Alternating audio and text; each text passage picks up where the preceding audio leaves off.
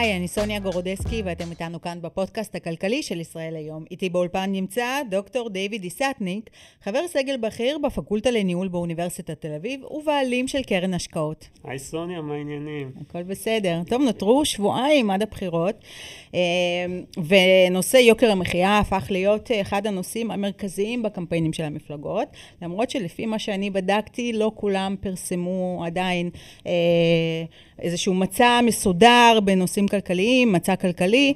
אה, אז מה שאנחנו נוכל לעשות כאן היום זה פשוט לנתח את ההבטחות הבולטות של הפוליטיקאים בנושאים כלכליים. בשמחה. אוקיי, מעולה. אז uh, בואו נתחיל אולי מהתוכנית הכלכלית של הליכוד.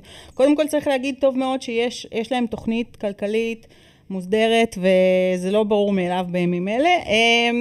והם מדברים על, אה, היא כוללת ככה, היא כוללת הורדת מיסים, הקפאת מחירי החשמל, המים והארנונה. Uh, עד כמה זה ריאלי? עכשיו, אני בתור אזרחית אומרת שזה מאוד uh, קורץ לי, ואני בעד שיקפיאו את מחירי החשמל, שלא יעלו בחודש ינואר הבא, את מחירי המים, את מחירי הארנונה. מה אתה חושב על זה? עד כמה זה ריאלי ההבטחה הזאת? אז קודם כל, כולנו בעד uh, הורדות מיסים. כן. Uh, הבעיה היא שמיסים uh, משרתים את uh, קופת המדינה, והמיסים נועדו uh, לממן את פעילות הממשלה, ולכן תוכנית שמדברת uh, ב, ביד ימין על הורדת מיסים וביד שמאל על, על, על פיקוח והורדה של מחירים נוספים אז באמת כמו שאת אומרת סונה וכמו שאת רומזת זה נשמע יותר אה, הבטחת בחירות מאשר משהו שאחרי זה באמת אפשר לממש. אבל הנה הם אומרים שיש גם מקור תקציבי. אה, מתחילת השנה העודף התקציבי בקופת המדינה עומד על 33 מיליארד שקלים, זה דבר ראשון. דבר שני, בנימין נתניהו, אני חושבת שהוא מדבר גם על, אה, על מימוש ההכנסות מקרן העושר. אוקיי, אז, אה, אז לגבי, אה, לגבי העודף גביית מיסים שהיה השנה, אז נכון, היה עודף וזה, וזה חדשות טובות, אבל צריך מאוד מאוד להיזהר מ, מלנסות להתחיל לממן דברים שנכנסים לבסיס התקציב, תוכניות, אה, תוכניות שירוצו הרבה שנים קדימה, לממן אותם על סמך עודף שהוא חד פעמי, כן, אנחנו כולנו יודעים באיזה סביבה אנחנו נמצאים, אנחנו, יש דיבורים על, אה, על, על כלכלה שהיא בכיוון של האטה, כן? אנחנו ערים לכל הדברים שמדברים כן. בעולם. מה, מה יקרה אם בשנה הבאה, במקום עודף בגבייה, אנחנו נגיע למצב, למצב ההפוך. לכן לממן, לממן, אה, לממן פעולות קבועות בהסתמך על עודף שהוא חד פעמי, זה מהלך כלכלי שהוא בעיניי שגוי.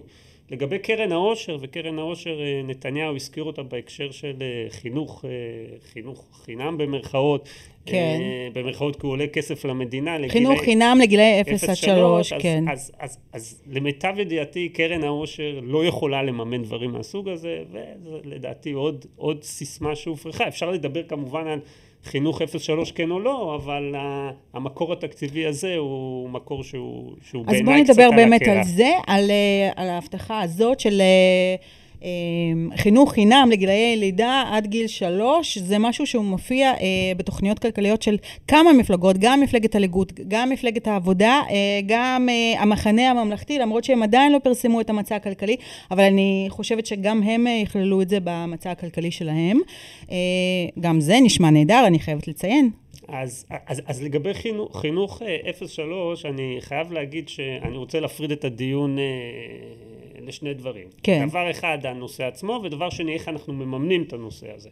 אז לגבי הנושא עצמו, אני באופן אישי אין לי דעה נחרצת. אה, ואני חושב שגם למחקר הכלכלי אין דעה נחרצת בנושא. כלומר, צריך להבין שבהרבה מאוד מדינות שמיישמים את ה... מיישמים את העניין של אה, חינוך חינם 0 עד 3, יש, יש בעיה ב, בילודה, שיעורי, אה, שיעורי הילודה יחסית נמוכים במדינות mm-hmm. האלה, והתוכנית הזאת מהווה מכשיר מהווה בעצם מכשיר לעודד ילודה. אנחנו אה, כידוע לא צריכים, אה, לא צריכים עידוד ילודה, ברוך השם ה, הילודה כאן היא, היא, היא, היא חזקה וטובה. כן. זה דבר אחד. דבר שני ש, שעולה, שעולה בקשר לנושא הזה, זה הנושא של איכות מערכת החינוך. אה, שאתה שולח אליה את הילדים. כלומר, בשביל שהדבר הזה יהיה אפקטיבי ומוצלח, אתה צריך לוודא שהמערכת עצמה היא מאוד מאוד מוצלחת. מצד שני, כמובן יש את היתרונות הברורים, זה עולה הרבה כסף, נשלח, נוציא יותר, נוציא יותר הורים, בדגש על אימהות לעבודה וכולי וכולי, ולכן אני כן. חושב שאני אומר ביושר, אני לא נחרץ לגבי האם, אה, האם צריך ליישם, אה, ליישם את התוכנית או לא ובאיזה צורה. יכול להיות שהפתרון צריך להיות סבסוד, יכול להיות שהפתרון צריך להיות יותר טיילור מד, סבסוד באמת למי שאין, לא סבסוד לכולם. זה, זה לגבי הנושא עצמו. הנושא השני הוא כמובן הדברים האלה עולים כסף ומאיפה נממן, מאיפה נממן כן. את זה. וכאן אני לפחות, אה, אני לא זוכר שנעמה לזימי, מפלגת העבודה דיברה על מקורות מימון, בכלל התפיסה של של, של לזימי ומפלגת העבודה של יש איזה עץ כסף כזה ובואו נגדיל אה, את יחס החוב תוצר וככה נסתדר אז אה, תפיסה שאני פחות מתחבר אליה. נתניהו כן דיבר על שלושה מקורות מימון אה, הזכרת שניים מהם, הוא דיבר על אה, עודפי המיסים, הוא דיבר על קרן העושר והוא דיבר גם על זה שאימהות יצאו לעבוד וככה תהיה עוד גביית מיסים וככה תמאומן התוכנית. אז, אז אני חושב שזאת הבעיה שלי עם ה... בעצם עם האופן שנתניהו מציג את התוכנית, המקורות האלה נראים מאוד, אה, מאוד לא מבושלים. עודפי מיסים, דיברנו מקודם, אי אפשר לממן משהו שיהיה, ייכנס באופן קבוע לתקציב על ידי, אה, על, ידי, אה, על ידי סכום שהוא חד פעמי באופי שלו, קרן העושר למיטב הבנתי ולמיטב ידיעתי לא רלוונטית לדברים האלה. ועוד פעם הורים יצאו יעבדו יהיו מיסים זה סיסמה צריך תחשיב מסודר כן חלק מההורים יצאו לא יגיעו בכלל אה, לחבות המס וכולי וכולי. אז, אז אם אני אסכם את התשובה שלי אני, אני לא נחרץ לגבי כן או לא אבל אם הולכים על זה צריך, אה, צריך תוכנית למקורות, אה, למקורות מימון הרבה הרבה יותר רצינית ממה שנתניהו הציג. כן, אוקיי. אה, שאלה הבאה, והיא גם קשורה לנושא החינוך, וגם היא מופיעה עליה, מדברים הרבה, רוב הפול... לא, לא רוב הפוליטיקאים, אבל פוליטיקאים רבים מדברים על זה עכשיו בתקופה הנוכחית, והיא לימודי הליבה במגזר החרדי. תראה, האזרח הפשוט שואל את עצמו, למה זה בכלל כל כך צריך לעניין אותי? האם הם ילמדו לימודי ליבה או לא? אם הם בוחרים לחיות, להמשיך לחיות בעוני, אז uh, זאת הבחירה שלהם, ושלא ילמדו. Uh, למה זה אמור בעצם לעניין אותנו כל אז כך? זו שאלה מצוינת, uh, ובעיניי uh, זו אחת מהסוגיות הכלכליות uh, הכי דרמטיות uh, לכלכלת ישראל uh, מכאן והלאה, ואני אסביר. הבעיה המרכזית מבחינת מקרו-כלכלה עם המגזר החרדי שאחוז ההשתלבות של אה, גברים חרדים בשוק התעסוקה הישראלי הוא מאוד מאוד אה, מאוד מאוד נמוך. כן. ו... 50 אחוזים, אם אני לא טועה. כן, אפילו... כן, מועסקים כרגע. אפילו פחות, אה, אבל כן. האחוז הוא נמוך, זה, זה באמת, זה, זה באזור החמישים, הגברים גברים חילונים לשם השוואה זה מעל 85 אחוז, ככה שהפערים כאן הם אדירים. ובמשרד האוצר עשו תחשיב, עוד פעם, התחשיב הזה, אני לא יודע בדיוק מה ההנחות שלקחו בו אה, ואיך עשו את התחשיב, אבל הם הגיעו למספר שהוא מפחיד. הם טוענים שהעלות למשק מבחינת תוצר שהולך לאיבוד ומבחינת עלויות נוספות עד שנת 2060 כתוצאה מהדבר הזה תגיע לטריליוני שקלים. אז עוד פעם, וואו. אני לא יודע איך הם עשו את החישוב, אבל טריליוני שקלים זה מספר מפחיד, וגם אם בסוף זה טריליון ולא שני טריליון, וגם אם uh, זה 950 מיליארד ולא טריליון, זה המון כסף. ועכשיו השאלה איך אנחנו מעודדים כמה שיותר חרדים להשתלב בשוק התעסוקה.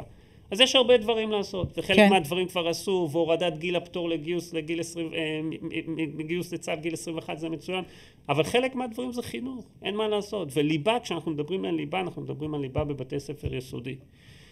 אבל אם לא לומדים ליבה בבתי ספר יסודיים, לא לומדים מתמטיקה ואנגלית בעיקר מבחינתי בבתי ספר יסודי, אז גם אחרי זה לא ממשיכים את זה בתיכון. כן. ואם לא ממשיכים את זה בתיכון, אז אנחנו רואים את הנתונים.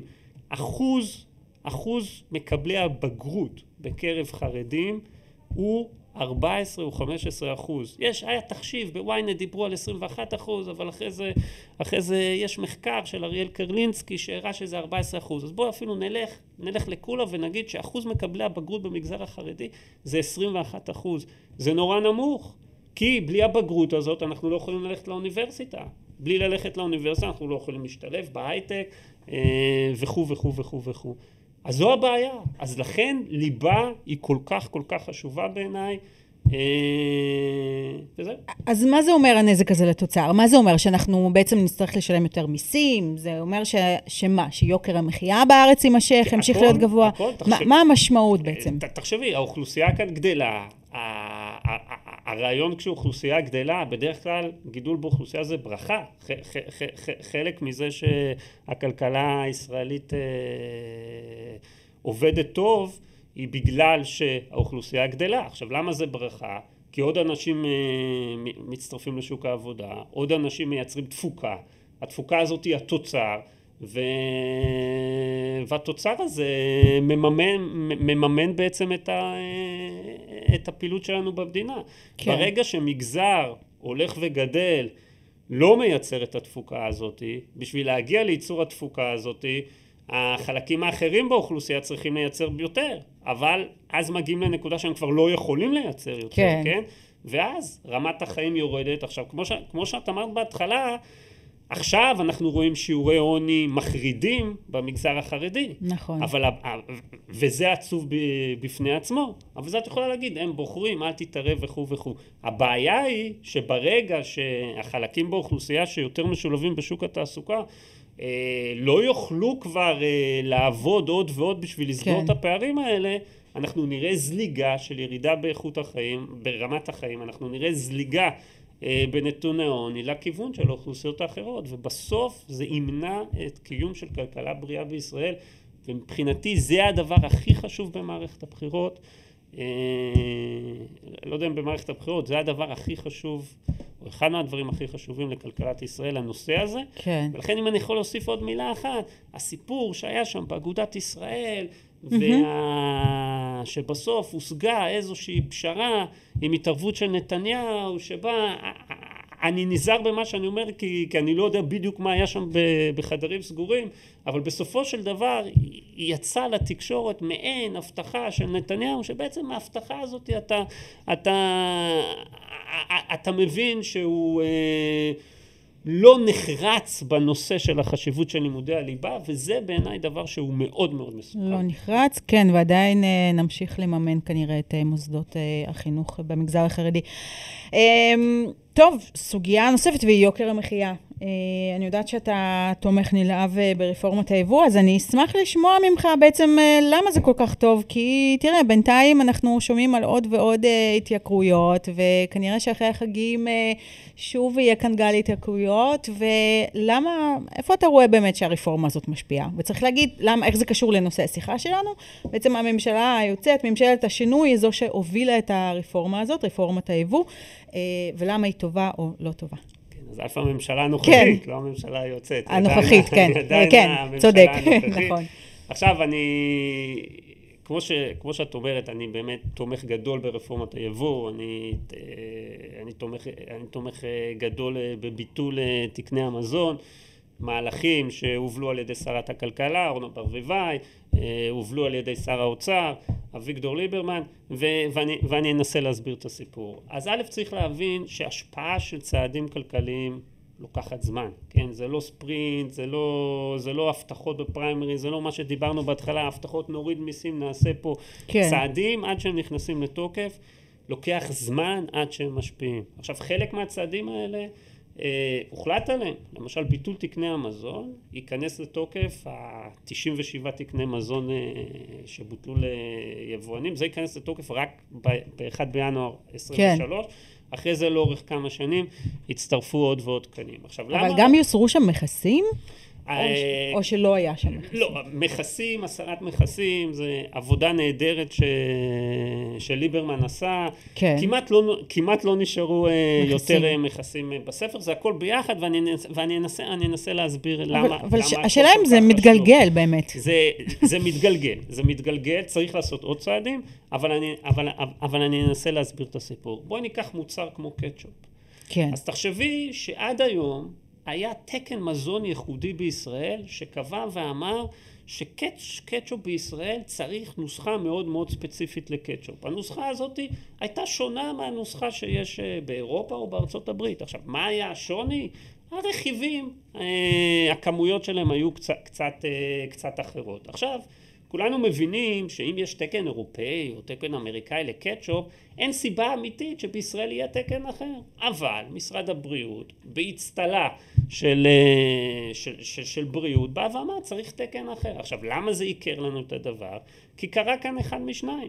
ברגע שאני לא יכול אה, להשתמש בקטשופ שמיוצר באירופה, לפי התקן האירופי, כן. אז אי אפשר לייבא את הקטשופ הזה, נכון, ואנחנו. רובנו מכירים, אני חושבת, רק שני סוגים של קטשופ נכון. שיש על המדפים, וזה קטשופ של אוסם והיינץ. ברור. ברור. אז אחד, קשה לייבא, אז היצרנים המקומיים נהנים אה, מהגנה כזאת שמאפשרת להם לייצר ואחרי זה למכור לנו במחיר יותר גבוה כי אין תחרות. שתיים, כשיש יבואן חזק וגדול, אז הוא כן יכול לבוא למפעל בחו"ל ולהגיד למפעל בחו"ל, עשה לי טובה, ייצר את הקטשופ, אבל שנה בו קצת את הרכיבים על מנת שזה יתאים לתקן הישראלי. כן. ואז נוצרו לנו המפלצות האלה של היבואנים הגדולים.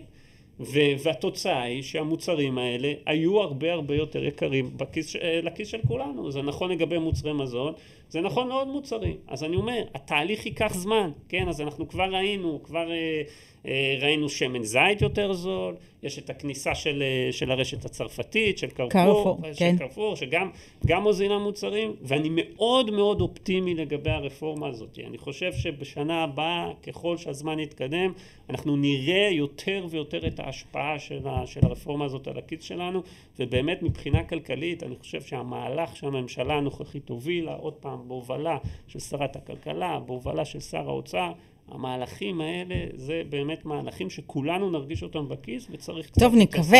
והאמת, אני חייבת גם להגיד, אני- באמת שבחת את, ה- את ממשלת השינוי, אבל גם אה, התוכנית הכלכלית של אה, בנימין נתניהו, אה, של יו"ר האופוזיציה, גם הוא מדבר שם על אה, הסרת, על המשך הסרת אה, המכסים, הורדת רגולציה, וגם צריך להגיד שחלק מהדברים גם הוא הוביל במהלך ה- אה, תקופת כהונתו.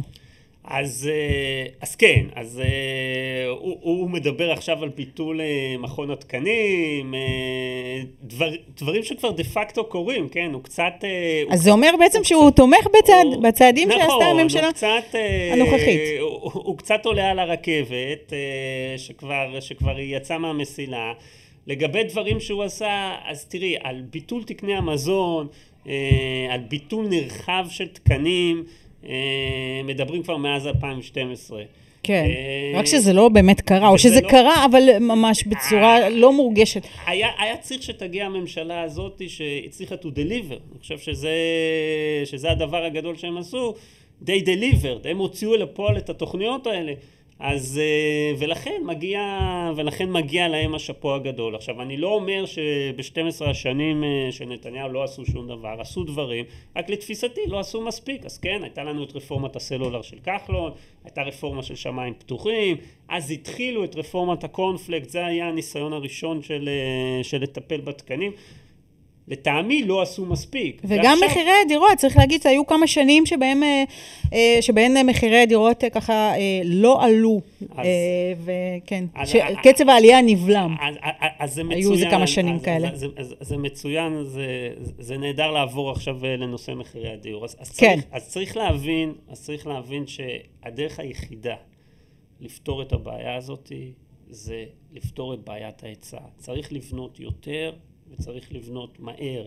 וכל עוד, כל עוד הביקוש לשירותי דיור יהיה גבוה מהיצע הדירות, המחירים בטווח ארוך ימשיכו לעלות. אפילו שעכשיו העלות ריבית, אז בטווח זמן יותר קצר, סביר שהשוק הזה יצונן. עכשיו, אם אנחנו נלך אחורה, אם אנחנו נלך אחורה לימי נתניהו, אז זאת אחת הביקורות הכי גדולות שלי על 12 השנים שהוא היה בשלטון, פשוט לא בנו מספיק. מה קרה אז?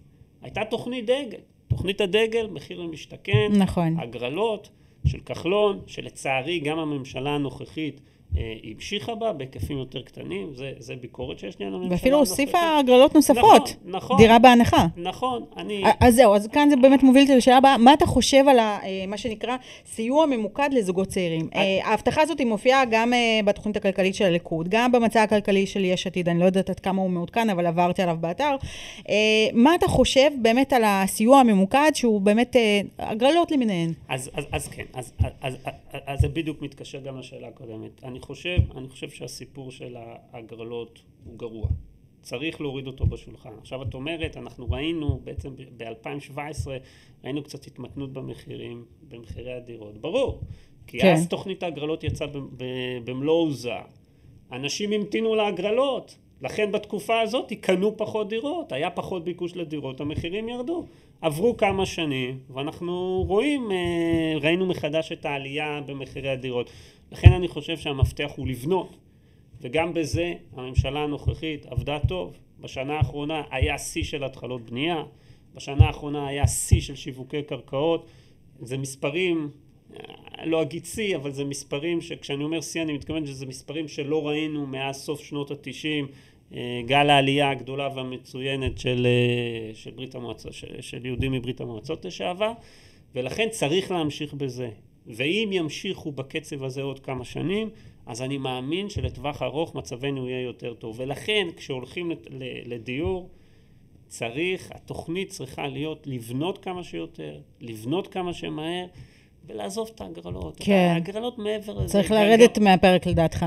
לגמרי, גם, גם בינינו, הגרלה לא אמורה להיות מדינית. כן. כן, זה, את יודעת. מעניין אם זה קיים אה, במדינות אחרות. אני לא מכיר את זה בהיקפים האלה. אני לא כן. מכיר את זה בהיקפים האלה. אבל זה שנטיל כאן קובייה ואני אקבל דירה ואת לא תקבלי דירה, זה כן. בעיניי פשוט דבר שהוא לא פיירי. טוב, שאלה לסיום. אה, תראה, אנחנו דיברנו כאן אה, רבות על יוקר המחיה, ובכלל, אני בהרגשה שלי, בתחושה שלי, מדברים על זה נונסטופ, גם התקשורת וגם הפוליטיקאים, יוקר המחיה ויוקר המחיה. אבל המפלגות הכלכליות נטו, אלה שבאמת עוסקות רק בנושאים הכלכליים, אחרים, בכלל לא עוברות את אחוז החסימה. יש כאן שלוש מפלגות, שזה ישראל חופשית של אביר קארה, המפלגה הכלכלית של זליכה, וצעירים בוערים של אה, הדר מוכתר. מה דעתך על זה? למה זה ככה? למה אנחנו כל כך רוצים שמישהו יוריד לנו את יוקר המחיה, אבל... אה, לא באמת הולכים להצביע למפלגות האלה. אה, א', אני חושב שבסופו של דבר אנשים מצביעים על עוד נושאים. זה דבר ראשון. דבר שני, אני חושב שאנשים בתחושה שהמפלגות האחרות גם, אה, גם נותנות מענה לדברים האלה. אה, כמו שציינתי למשל, אני, אני מאוד חיובי אה, לגבי מה שהממשלה הנוכחית עשתה ב, ב, בתחום הזה. כן. ודבר שלישי, לגבי המפלגות עצמן, אז עוד פעם, קטונתי ואני לא רוצה להעביר ביקורת אישית על אנשים, אבל אני חושב שהדר מוכתר אה, לא נתפסת אה, כרצינית מספיק. אה, זליכה, גם לגביו יש תחושה שהוא מנטר מצד לצד, שהדברים שהוא מדבר עליהם הם יותר, הם יותר בתחום ההבטחות ו, ובתחום, ופחות בתחום, בתחום, פחות דברים שאפשר לבצע בפועל. ואביר קארה, שהדעה שלי על התפקוד שלו בתור חבר כנסת היא הייתה חיובית, ואני חושב שהוא תרם אה, ועזר לאלו שרצו להילחם ביוקר המחיה, אבל אני חושב שעוד פעם, המשקל, המשקל, המשקל הסגולי שלו הוא, הוא יחסית קטן, ו, ולכן לצערי אה, אני, אני חושב שהיה עדיף שהוא לא ירוץ אה, באופן עצמאי, הייתי שמח לראות אותו משתלב באחת המפלגות האחרות. כן. אוקיי, דוקטור דיוויד, דיוויד דיסטניק, תודה רבה. תודה רבה לכם שהייתם איתנו, ונתראה בפרק הבא. תודה, תודה. תודה. סמנה.